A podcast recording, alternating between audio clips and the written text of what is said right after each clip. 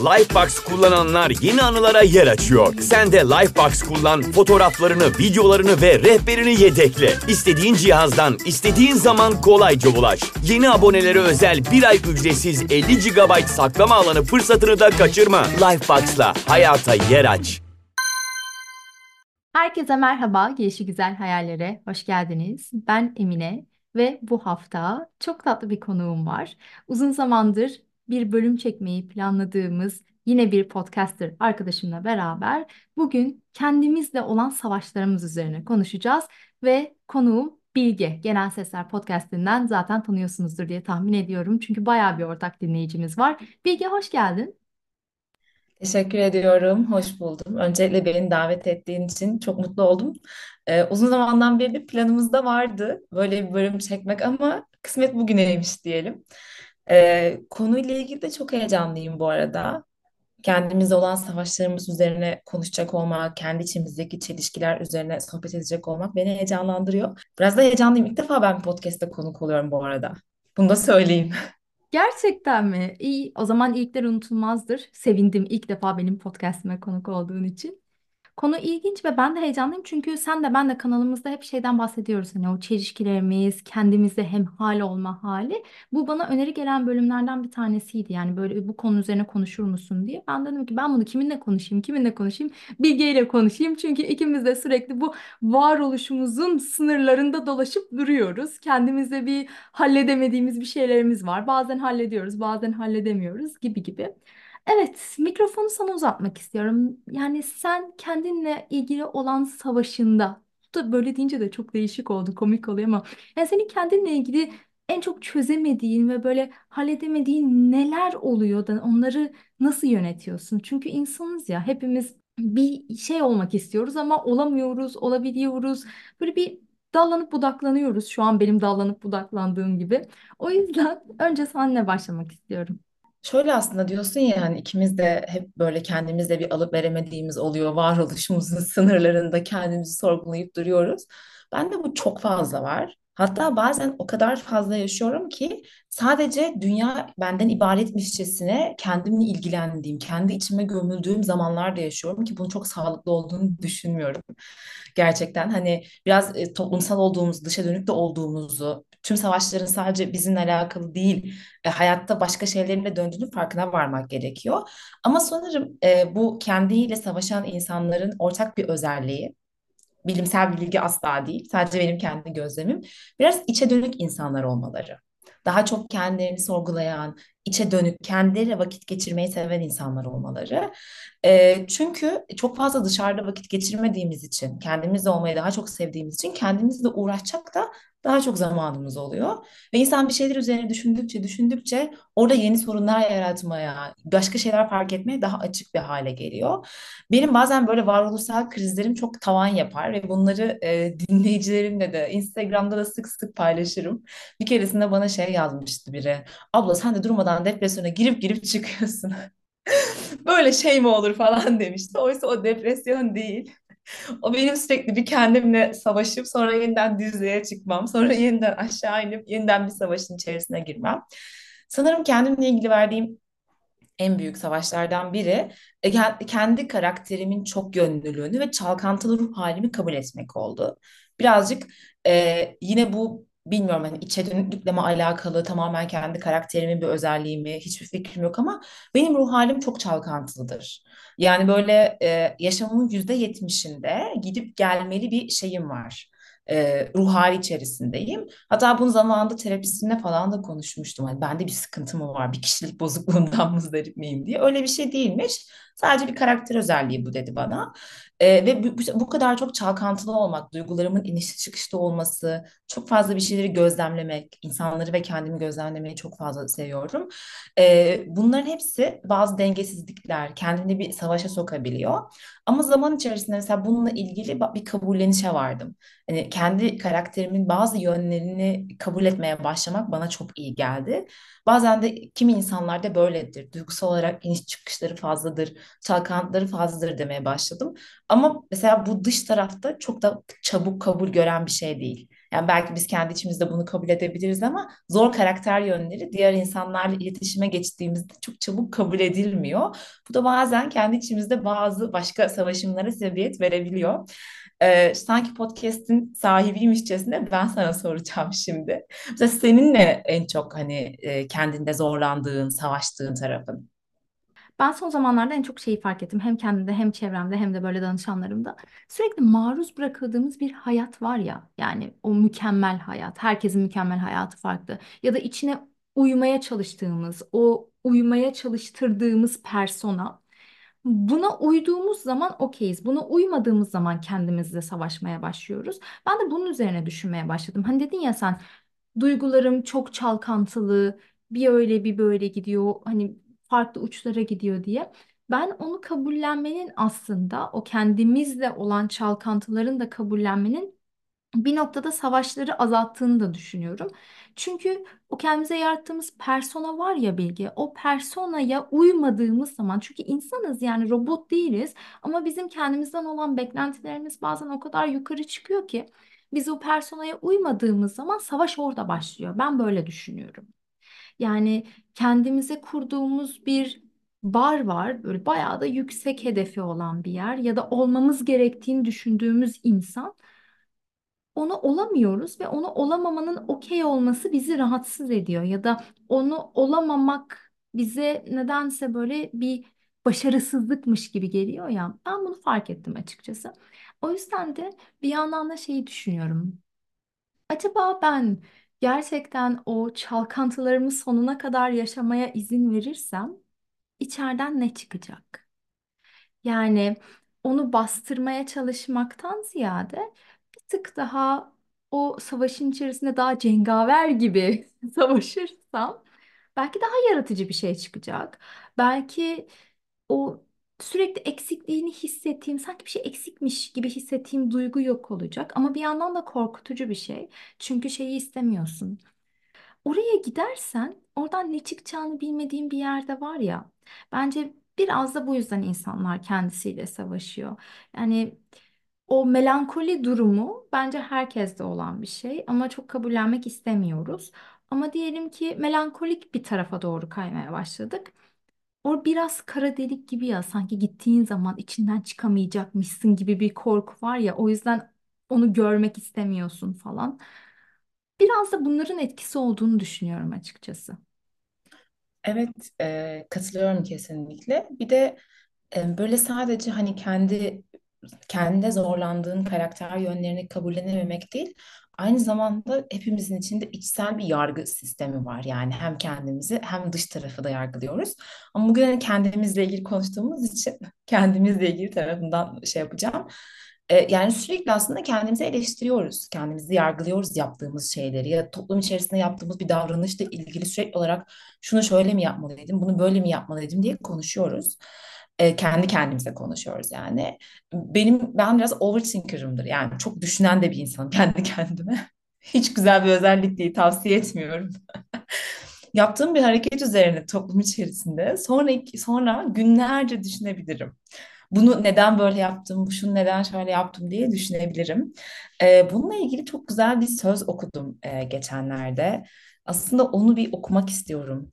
Bir dakika bana izin verirsen Tabii e, ki. bulacağım şimdi. E, bu söz Lao Tzu'ya ait bir sözmüş. E, diyor ki e, insan kendine inandığı zaman başkalarını ona inanması için ikna etmeye çalışmaz. İnsan kendinden memnun olduğu zaman başkalarının onayına ihtiyaç duymaz. İnsan kendini kabul ettiği zaman bütün dünya onu kabul eder. Aslında yaptığımız şeyler üzerine böyle saatlerce düşünmek ve sonrasında bununla ilgili kendimizi eziyet etmek bence biraz da o kendini kabul edememekten geliyor. Çünkü kişi aslında yaptığı şeylerle savaşmayı bıraksa, kendi hareketleri ve davranışları konusunda kendini özgür bıraksa, ben de böyle biriyim diyebilse, sonrasında oturup saatlerce onun üzerine düşünmez. Yani mesele biraz orada başlıyor. O savaşın bence orada başlıyor. Ee, o yüzden kendimde şunu çok geliştirmeye çalışıyorum. Ben de böyle birisiyim. Bazen böyle davranabilirim. Saatlerce bunun üzerine düşünme. E, Saatlerce kendini yargılayıp durma. Neden orada şunu şöyle yaptım? Neden burada bunu böyle yaptım? Olan oldu, geçen geçti. Ve aslında o kadar da önemli değiliz yani. Herkes de bizim üzerimizde, bizim hakkımızda düşünmüyor diye düşünüyorum. E, Ve kendimi o noktada birazcık yargılamaktan kaçınmaya çalışıyorum. Hani geçmiş hakkında çok fazla düşünmeyi bırakmak, yaptığım hatalar üzerine çok fazla düşünmeyi bırakmaya çalışıyorum. Çünkü bence tüm bunlar da o içsel savaşımları tetikliyor. Kendini yargılayan insan başkalarını yargıladığına eminim. E, çünkü mesela bunu da şöyle anladım. Ben geri bildirim almaya açık bir insanımdır arkadaşlarımdan ve çevremden. Normalde yargısız biri olduğumu düşünüyordum. Bu konuda kendimi çok geliştirdiğimi düşünüyordum. Ama içsel olarak kendimi yargılamaya devam ediyordum. Bir arkadaşım bana bir keresinde e, onu yargılıyormuşum gibi hissettiğini söylediğinde çok şaşırdım. Dedim ki bunu nasıl düşündün? Aslında öyle bir şey yaptığımı düşünmüyorum. Ama büyük ihtimalle farkında olmadan yapıyoruz. Yani insan kendine yaptığı bir şeyi dışarıya kesinlikle yapıyor. O yüzden her şeye bir noktada kendimize de başlamak gerekiyor. Hani kendinle, kendini biraz kabul etmek, kendinle, kendini yargılamamaya çalışmak. Sonra bütün dünyayı da kabul ediyorsun. Dünya da seni kabul ediyor. Aslında öyle bir noktaya geliyoruz. Kendimize savaştığımızda etrafımızla savaşıyoruz. Benim görüşüm böyle. Katılıyorum. Yani bir de şey var Bilge. kendini kabullenmek diye bahsediyoruz ama bu ne kadar zor bir şey ya. Belki biz bir bubble'ın içerisindeyiz ve sürekli öz değeri, öz saygısı, o öz olan her şeyi düşük insanlarla bir arada olduğumuz için herkes böyleymiş gibi geliyor bazen bana. Çünkü kiminle konuşsam hep böyle derinde bir yerde aynı yere gidiyor. İçten içe kendine değer vermediğin için, içten içe kendini kabullenemediğin için bir şeyler hep buraya değiyor gibi geliyor bana. Acaba diyorum bizim özdeğer mekanizmamızda mı bir şey var? Bizim jenerasyonda mı bir problem var? Coğrafyada mı bir problem var? Yani nerede yanlış var? Anlatabiliyor muyum? Ya gerçekten böyle toplu bir yanlışlık var ya da biz hani o algoritmaların kurbanı olarak hep aynı bubble'ın içinde kaldığımız için yani evet belki bir biz sadece böyleyiz. Belki çok büyük bir kısım böyle de değil. Bunu da düşünmüyor değilim biliyor musun? Bence bizim coğrafyamızla ilgili bir sıkıntı kesinlikle var. Hani şöyle, sadece bizim coğrafyamız böyledir ve diğer coğrafyalar harikadır demiyorum. Bizden daha beterleri de vardır, daha iyileri de vardır. Ama bizim özelimize baktığında bizde bu tot hepimizde yani totalde sadece bizim jenerasyonda değil, herkeste bu coğrafyada bir değersizlik hissi olduğunu ben düşünüyorum. Bu da bence yetiştirilme tarzlarımızdan. Yani işte Babaannem babamı yetiştirmiş, babam beni yetiştirmiş ve hepimizde özdeğer eksikliği ve kendini kabullenme sıkıntısı varsa o böyle devam ediyor. Sürekli eleştirilerek büyüyen çocuklar da zaten büyüdüklerinde ke- önce kendilerini eleştiriyorlar, sonra dışarıyı eleştiriyorlar. Çünkü ebeveyn tavırlarını içselleştirmeye yatkınız. E, Onların bize davranış şekilleri sonrasında bizim kendimize nasıl davrandığımızı da aslında şekillendiriyor. O kendini kabullenememek ve içsel savaşım da bence bu yüzden hep devam ediyor. Ee, ama bu özdeğerle ilgili ya da işte birazcık toplumsal olarak ve bireysel olarak da iyileşmeyle ilgili bence yapılabilecek en güzel şeylerden biri en azından hani o arkadaş çevremizi kendimizle birlikte arkadaşlarımız da olduğu gibi kabullenmeyi öğrenmek diye düşünüyorum. Yani sürekli birilerini değiştirmeye çalışmak ya da yaptığı şeylerden dolayı insanları cezalandırmak değil, kendimize yaptığımız gibi. Hani o da öyle bir insan ve ben de böyle birisiyim deyip bunu kabullenmeye çalışmak.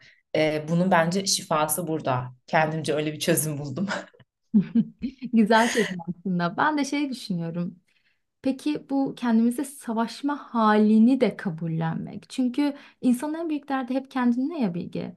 Belki de ona da ihtiyacımız vardır. Yani belki de biraz ben neden şu an bunu yapıyorum, ne alıp veremediğim var kendimle demek de önemli. Buraya da birazcık gitmek önemli. Bir de bilmiyorum yine kendi bubble'ımızdayız diye belki de bir tık daha farklı alanlara açılmak. Bu tarih olur, politik olur. Son bölümlerimden bir tanesini önerdiğim kitaplar arasında vardı. Çünkü biz bir şeyleri yargılıyoruz dedin ya. Şimdiki bakış açımıza göre, işte tecrübelerimize göre, kendi bilgimize göre, tecrübemize göre yargılıyoruz. Ama bize farklı bakış açısı getirecek bir yerlerden tuttuğumuzda o neden sonuç ilişkisini kurabildiğimiz zaman, bir tık daha eleştirel düşünebildiğimiz zaman çok ilginç bir şekilde eleştirel düşündüğümüz zaman kendimizi eleştirme durumumuz da azalıyor. O yüzden de bazen şey diyorum, bir şeylerin neden sonuç ilişkisini kurmak da önemli. Bir de ben pragmatik bir insanım, şeye de bakıyorum. Benim bu melankolimin çıktısı ne olabilir? Bakılacak bir şey mi bilmiyorum. Buradan bir sanat eseri çıkacak olsa bu ne olur? Ya kafam E, buralara da gidiyor artık. her yerde bir fayda şey Aynen. çıkarma şey görüyorum burada. Aynen öyle. Hayır şeyi görmeye çalışıyorum. Bir şeyleri evet tamam belki kabullenemiyorsun bir noktada ama kabullenmen de gerekiyor mu? Evet kabul güzel bir şey.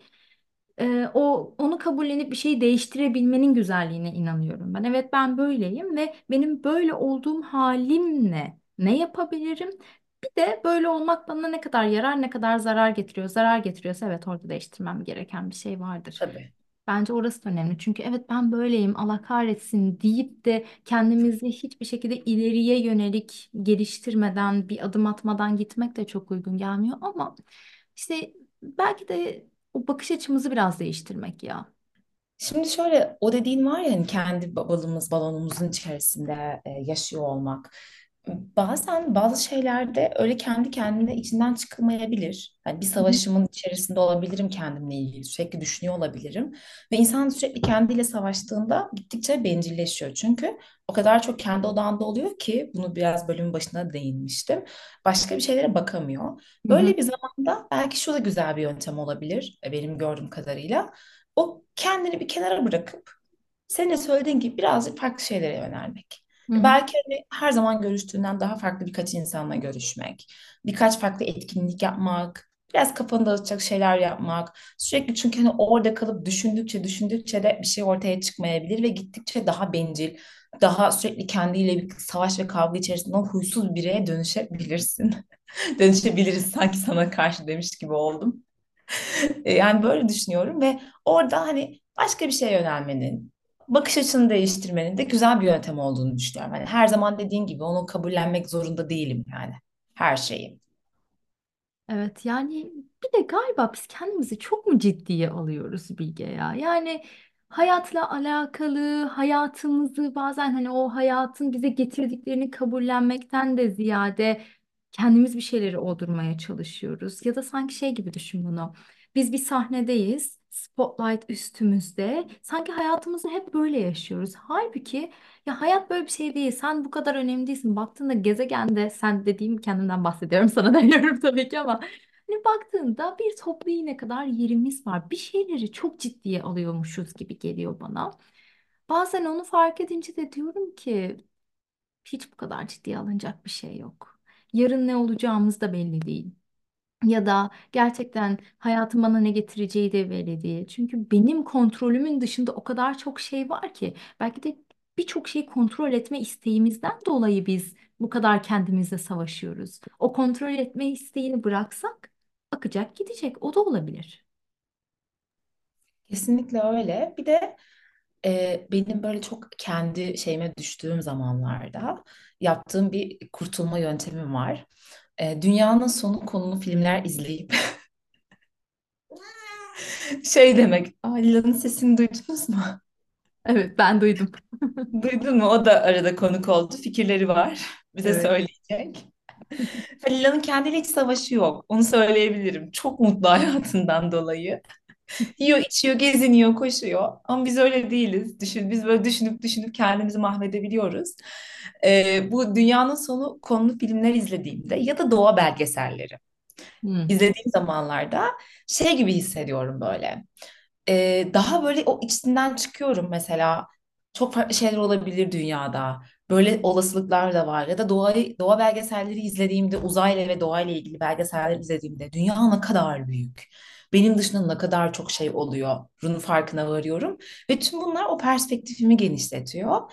Bir de e, dediğim gibi mesela insan kendiyle savaş içerisinde olduğunda dışarıyla da savaşıyor bu arada. Yani o dışarıya yansıyor kesinlikle. En azından benim durumumda bu hep böyle olur. Ve e, normal ilişkilerim de etkileniyor. Bilmiyorum sende böyle oluyor mu ama e, diğer insanlarla ilişkilerim de etkileniyor. Yani onlara bunu yansıtıyorum ve bunlar rahatsızlık duymaya başlıyorlar. Tabii canım kardeşim bana şey diyor abla yine başladın negatif basmaya diyor mesela. O yüzden tabii ki de insan ilişkilerim etkileniyor. Ben öyle olduğu zaman hiç dışarı çıkmıyorum. Zaten çok sosyal bir insan değilim. Ama o ruh halinde olduğum zaman tamamen kendimle kalıyorum. Bu arada az önce Lila'dan bahsettik. Bilmeyenler için Lila Bilge'nin kedisi. Biz bu yayını 3 kişi çekiyoruz. Çünkü kamerada ben Bilge'den çok Lila'yı görüyorum. Evet. Bu arada öyle. Lila şu an bu yayının içerisinde. Evet. Ve şeyi fark ettim. Hani dedin ya doğayla ilgili böyle kozmosla ilgili belgeseller. Bu bana da çok iyi geliyor. Bir de şey çok iyi geliyor. Kafa dağıtmak için. Daha böyle aksiyon odaklı filmler seni böyle alıyor ve farklı bir dünyaya götürüyor ya. Hani bana şeyi hatırlatan, aa bak farklı hayatlar da var. Hayat sadece senin küçücük dünyandan ibaret değili hatırlatan şeyler de çok iyi geliyor. Bu bir kitapsa olabilir, bir film, bir belgesel. Bu aralar mesela şey yapmaya da çalışıyorum Bilge çevremi değiştirmeye yani farklı çevrelere dahil olmaya çalışıyorum. Sadece kurumsal hayattaki arkadaşlarımla görüşmek istemiyorum. Onlara da söylüyorum sizinle hiçbir derdim yok. Sadece farklı kafalarla takılmak istiyorum. Farklı bakış açıları görmek istiyorum. Bir insanın hayatı nasıl geçiyor? Yani bir oyuncunun hayatı, ne bileyim, bir e, ses sanatçısının hayatı nasıl geçiyor? Ben bunları da merak ediyorum. Bunları, bu insanların rutini nasıl? Merak ediyorum. Sadece kitaplardan filozofların rutinini okumak istemiyorum. Yani o çembere dahil olup onu yaşamak da istiyorum bana farklı bir şey katsın diye. Bence bu da önemli. Ama Gel gelelim ki her zaman bu kadar farklı insanları nasıl bulacağız? Bununla alakalı da sana sorayım. Var mı bir önerin? Yani tam sana sormayı planladığım soruyu bana sorman. Diyecektim ki bu insanları nereden buluyorsun? Beni de tanıştır. Ee, evet, bu arada farklı insanlarla görüşmenin ve sürekli aynı insanlarla bir arada olmanın da önemli olduğunu düşünüyorum.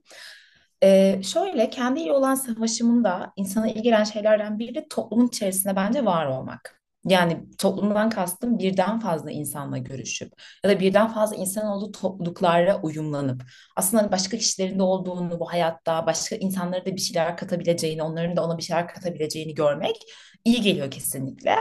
Bahsettiğim farklı insanlarla tanışma olayı benim en sevdiğim şeylerden biridir. Çok hoşuma gider yani. Ee, ama bu konuda zorlanıyorum.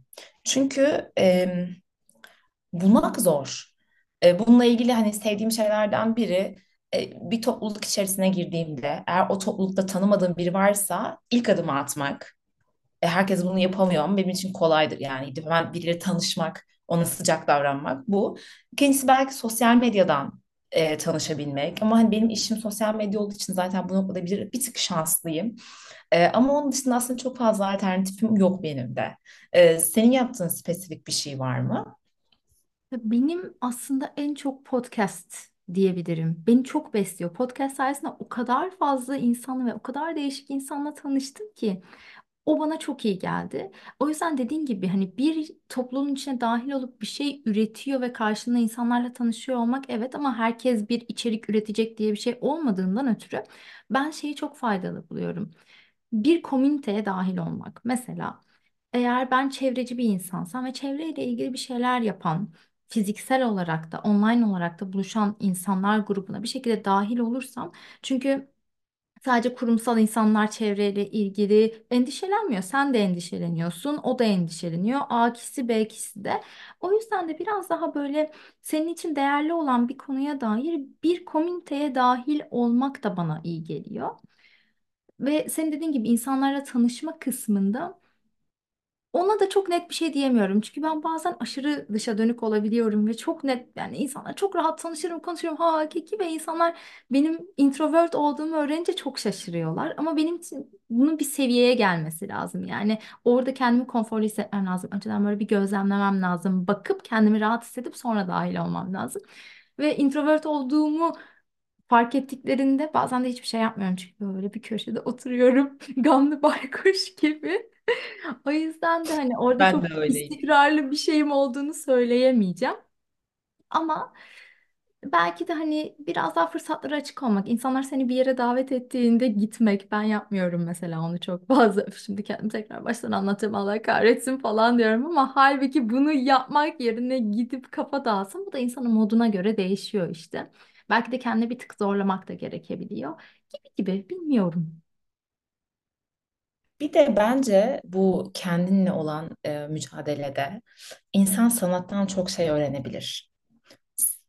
sanattan kastım hani sadece resimler ya da işte mimari falan değil, kitaplar, şarkılar, üretilen bütün sanattan bahsediyorum.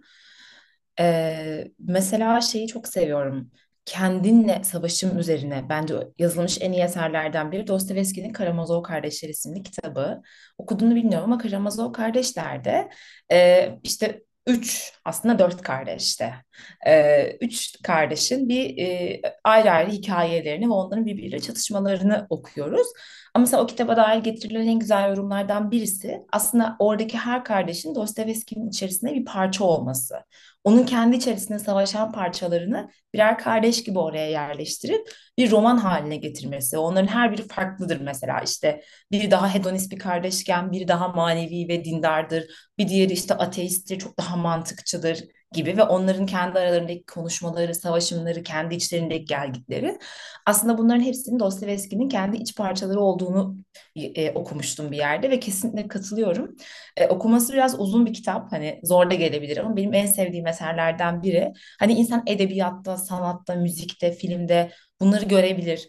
E, mesela bir modern sanat müzesine gittiğinde bile onu görebiliyorsun. Hani sanatçının kendi iç dünyasının yansıdığı o eserleri gördüğünde yalnız olmadığını, aslında herkesin bunlarla bir noktada savaştığını anlayıp biraz da hani kendini o insan olmanın bir parçası olarak hissetmeye başlıyorsun. Bir toplumun, bir kolektifin parçasısın ve tek sen bunu yaşamıyorsun.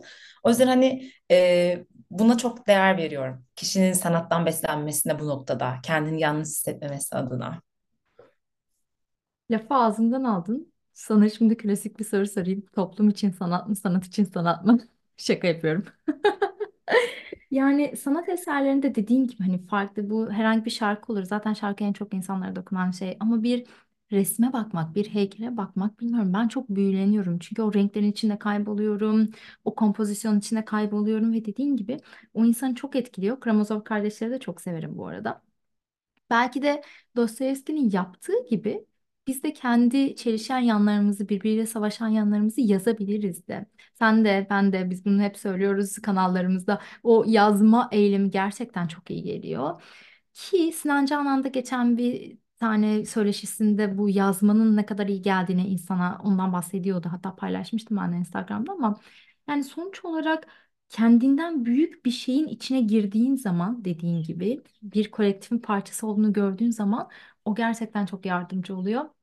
Ben onu bir tık ileriye götürdüm. Bu sene benim kendime verdiğim sözlerden bir tanesi de duygularımı ve bu iç savaşlarımı ifade etmek için bir sanat aracı kullanmak. Bunun da en kolayı yazmanın dışında ve sürekli ertelediğim harcanan yeteneklerimden biri diyormuşum. Çizim yapmak, resim yapmak böyle bir şey olduğu zaman geçiyorum tuvalimin karşısına. Kafama göre sürrealist bir şekilde onu, onu seviyorum çünkü. Bir şeyler böyle çiziyorum, ediyorum, renkleri karıştırmak o kadar çok hoşuma gidiyor ki ve tamamen kafa boşaltan bir şey Bilge. O an hiçbir şey düşünmüyorsun. Tam anlamıyla akıştasın. Yani kendim için konuşuyorum.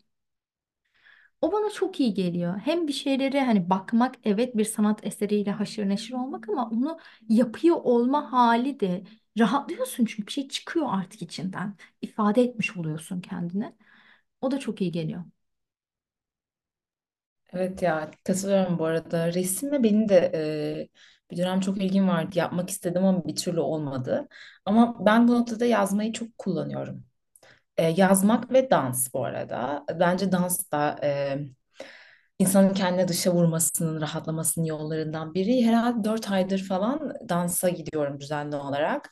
E, Lindy Hop hiç duyduğunu bilmiyorum. Swing dans ailesinden bir şey. Duydum. Evet partnerli ve çok e- enerjitik, çok eğlenceli bir dans. Mesela benim kendimle e, savaştığım şeylerden bir de benim çok enerjik olan bir yönümdü. Çocukluktan gelen bir dikkat eksikliği, bir hiperaktivite bozukluğu teşhisim var ve bazen bazı zamanlarda e, çok hareketli, çok enerjik olabiliyorum, yerimde duramıyorum falan böyle. İnsanlar bana uyum sağlayamıyorlar. Mesela böyle bir enerjik, zıplamalı, hoplamalı bir dansa katılmak benim için çok iyi oldu. Çünkü Hani orada hem kendimi kendime hep kızıyordum çünkü. Hani işte çok biraz sakin dur, kıpır kıpır olma. Bak şu an seninle konuşurken böyle hep ellerimi falan kullanıyorum. Pek böyle duramıyorum yerimde. Ee, mesela öyle bir şeyin içerisinde olmak aslında kendimi dışa vurumum oldu. Çok eğleniyorum, çok keyif alıyorum. İşte haftada bir derse gidiyorum, haftada bir pratiğe gidiyorum, dans partilerine katılıyorum falan. Benim gibi hoplamayı, zıplamayı seven insanlarla e, bir arada oluyorum. E, ve bir sanat aslında bu. Kendini de ifade ediş yöntemi. E, o yüzden mesela hani kişinin böyle şeyler bulması, senin resim çizmen, işte benim dansa gitmem, yazı yazmak, belki şarkı söylemek ya da herhangi farklı bir şey. E, bu da bizi çok rahatlatacak eylemlerden bir tanesi. Bak orada aklıma ne geldi? Ben bunu daha önce de duydum. Yani dans edip dansla kendini ifade ettiğini söyleyen bir sürü arkadaşım var. Bana performans sanatları kısmında çok fazla şey geliyor böyle endişeleniyormuşum gibi geliyor. Sanki ben dans edemezmişim. Öyle bir yeteneğim yok. Halbuki yeteneğim olmasına gerek yok. Amaç orada eğlenmek değil mi? Evet. Bir bana bunu söylese direkt bunu derdim. Amacın eğlenmek, dansçı olacak halin yok ya falan diye ama o kadar ritim duygum yok ki Bilge. Bir noktada şey oluyorum. Ya ben bunu yapmayayım daha iyi oluyorum. Orada da kendimi yargılıyorum. O bölümün başında bahsettiğimiz insanın kendini yargıladığı şey. Sanıyorum ki onun optimum düzeyi hani akışta olabilmen için yeteneğinin de dahilinde bir şey olması gerekiyor ya. Çok zorlanmaman ya da senin için çok kolay olmaması gerekiyor. Sanıyorum ben onu biraz daha böyle e, görsel sanatlarda yapabiliyorum. Ama o da çok tek başına yapabildiğim bir şey. Benim şu an ihtiyacım olan şeylerden biri belki de o az önce konuştuğumuz gibi kendi çemberinin dışına çıkmaksa eğer yani belki de insanlarla haşır neşir olmak. O zaman ne yapacağız? Toplu sanat terapisi yapacağız. Aslında mesela dansla e, ilgili söylemem gerekirse ilk başladığımda dedim ki ben de hiç dans etmemiştim daha öncesinde bu arada.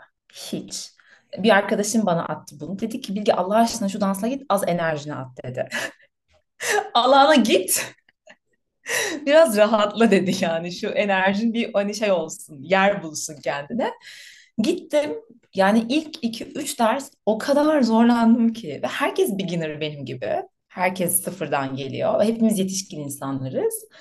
İşte şey diyorum sürekli ben yapamıyorum sürekli bir de, bir de bunu dillendiriyordum. Ayaklarım işte olmuyor falan filan. Sonra bir gün hocam bana şey dedi. Bilge dedi bırak performans kaygısını. Dans sınıfında böyle kocaman bir ayna var karşında. Sürekli kendini görüyorsun. Kendine bakmayı da bırak dedi. Sürekli kendine odaklanma. Partnerli bir dans yapıyoruz biz. Bir kişi follower, bir kişi lead oluyor. Erkekler genelde lead yani yönlendiren taraf. Kadınlar da followerlık yapıyor. Yani genelde böyle. Dedi ki bırak kendini yönlendirmeye bırak. Lead'in yönlendirmesine bırak. Akışa gir ve müziği duy sadece dedi. Ve gerçekten ondan sonra dans sınıfları benim için çok eğlenceli bir hale gelmeye başladı. Hani o kendini izlemeye bırakıp performans kaygısını bırakıp sadece yönlendirmeleri ve müziğin ritmini kendini bıraktıktan sonra o kadar eğlenceli, o kadar güzel bir zaman şey denk geliyor ki ve mesela sosyal dans diye bir şey de var. E, bu hani kendi şey, içine e, kendinden daha farklı yerlere çıkabilmek için çok güzel bir yöntem. Sınıfta değilsin, hocan yok e, bir partidesin ve tanımadığın bir insana dans ediyorsun mesela. Ve bu insanı çok geliştiriyor. Hani performans kaygın olmadan rahatlıkla biriyle dans edebilmek, iletişim kurabilmek. E, bilmiyorum hani eğer böyle bir korkun varsa bile ya dinleyenlerin de varsa bile böyle bir korkuyu aşmak güzel bir deneyim. E, ben nacizane tavsiye etmiş olayım hepinize. Ben yaptıysam siz de yaparsınız. Bilge bir şey söyleyeceğim. Senin şu verdiğin dans örneğin bütün bölüm boyunca konuştuklarımızı özetledi farkında mısın? Kişinin kendisiyle olan kavgasından nasıl Evet, çıkılırın tüm özeti oldu. O zaman yavaştan biz de bölümün sonuna doğru gelelim gelelim mi? Çünkü bakmadım ne kadar evet. oldu. Bayağıdır konuşuyoruz. Gelebiliriz bence artık. Bence de. Çok teşekkür ederim katıldığın için. Çok keyifli bir sohbetti. Ne Seninle demek? böyle yüz yüze tanışmak da çok güzeldi. Vaktini ayırdığın için de teşekkürler. Bir sonraki bölümümüzde de artık kendimize savaştık, savaştık. O kabullenme kısmına doğru geçeceğiz. Onu da Bilge'nin kanalında yapacağız. Dinleyenler bir sonraki bölümün devamını oradan dinleyebilir. Söylemek istediğim bir şey var mı? Son olarak kapatmadan önce. E, Beni konuk aldığın için çok teşekkür ederim. Ee, gerçekten e, seninle tanışmak, böyle yüz yüze konuşmak keyifliydi. Sohbetimizin de çok uyumlu olduğunu düşünüyorum. Ee, benim podcast kanalımda da konunun devamını işlemek için çok heyecanlıyım. Dinleyenlere de buradan teşekkür etmiş olayım tekrardan. Biz dinledikleri için. Pekala. O zaman kendinize iyi davranın, kendinize çok iyi bakın. Hoşça kalın. Bir sonraki hafta görüşmek üzere. Lifebox kullananlar yeni anılara yer açıyor. Sen de Lifebox kullan, fotoğraflarını, videolarını ve rehberini yedekle. İstediğin cihazdan, istediğin zaman kolayca ulaş. Yeni abonelere özel bir ay ücretsiz 50 GB saklama alanı fırsatını da kaçırma. Lifebox'la hayata yer aç.